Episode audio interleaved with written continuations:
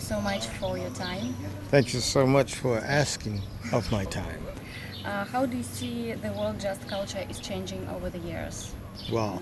Now, Well, that's a very interesting question because of the fact that I just just me personally, I don't consider jazz to be a style of music. I consider it to be my heritage. I learned it from my elders, and it's a purely unique and um, great take on my culture, my culture as black man in the United States. So, in trying to get my culture to many, many people, that has happened.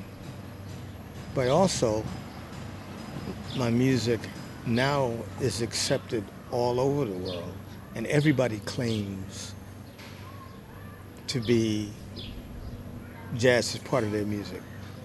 So it's, it's an interesting take. Um, I think that the jazz culture has been created because my music has gone to so many different parts of the world. And there is a culture now that is considered to be a jazz culture. Uh, do you see technology and internet influence on the directions of the jazz music uh, evolvement and music itself? Well, I think the internet has influenced everything. And yes, there, there have been major influences with the internet and how all different kinds of musics have been perceived. And I think it has changed. There's been more exposure.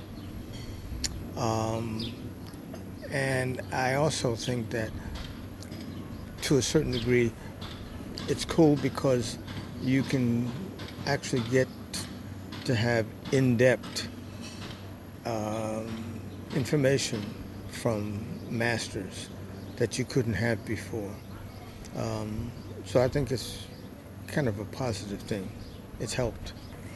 Um, what is the knowledge versus feeling ratio in professional uh, jazz musician? Uh, because there are those uh, who studied um, uh, and those who play by feeling and ear. Uh, do you think that it's possible to learn how to create music, or it's something which comes with a person naturally?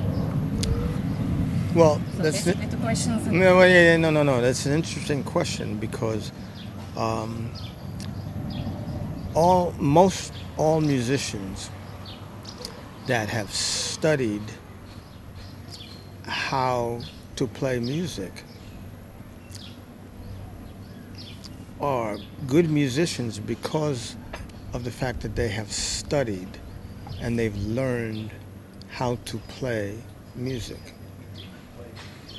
There's another perspective of that, and that's there are musicians that learn how to create music, which is totally different than playing music.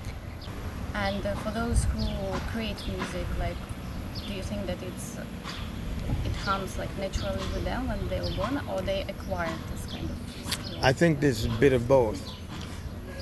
The very first time I got a new opportunity to record, Miles Davis took me into the studio. He didn't give me any music. What he said to me was, think of this as a big pot of stew, and I want you to be salt.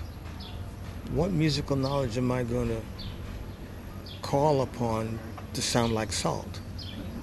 So I had to create something from a musical perspective, of what he asked. But I didn't have any musical knowledge about that, Yeah. you know? So it was uh, interesting for me to, to try to do that, to, to try to create, knowing what it is that I know and not knowing any musical way to describe it or to play it, you know? If a young musician wants to have a mentor, uh, how approachable these masters these days? Well, I think that it is very, very important for a young musician to have a mentor.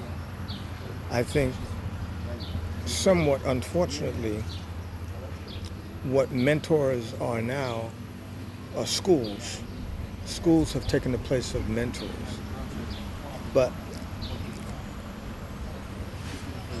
it's not sometimes easy to acquire a mentor because there could be someone that you really want to study with and they could be not approachable. But if you really want to study, you persist. You go, you try to seek that person out. And because you know that that's where the source of your knowledge lies is within that person. You need to find that person and pursue that person to make it happen. So if it's not that accessible, that shouldn't stop you. You have to continue to do that. Um, in one of your interviews, um, I heard that uh, you said you learn by asking questions. Uh, do you still keep asking questions after even reaching the level of popularity? Oh, please. I don't have all the answers to, to anything. And I think the journey of life is constantly asking questions because knowledge is not something that you get to the end, you acquire, and it's that's it. It's finite. It's not like that at all. It's an ongoing process. The more knowledge you gain, the better problem solver you become. And you can gain knowledge in certain things that will help you in other things. So if I ask a question about music and I acquire, acquire that knowledge, that might give me a better life situation. Then I ask something about life and it gives me a better musical way. So you don't ever stop asking questions. What is your idea of perfect happiness? I don't know if it's attainable. Quite honestly, I think that perfect happiness is fleeting. I think that it is it's a dynamic. It's something that happens, and then you have to attain it again. It's not something that you grasp and that's it. I think it's fleeting. It's something that it's like water. You can get water and it stays in your hands for a minute, and then it's gone. It dissipates. I think perfect happiness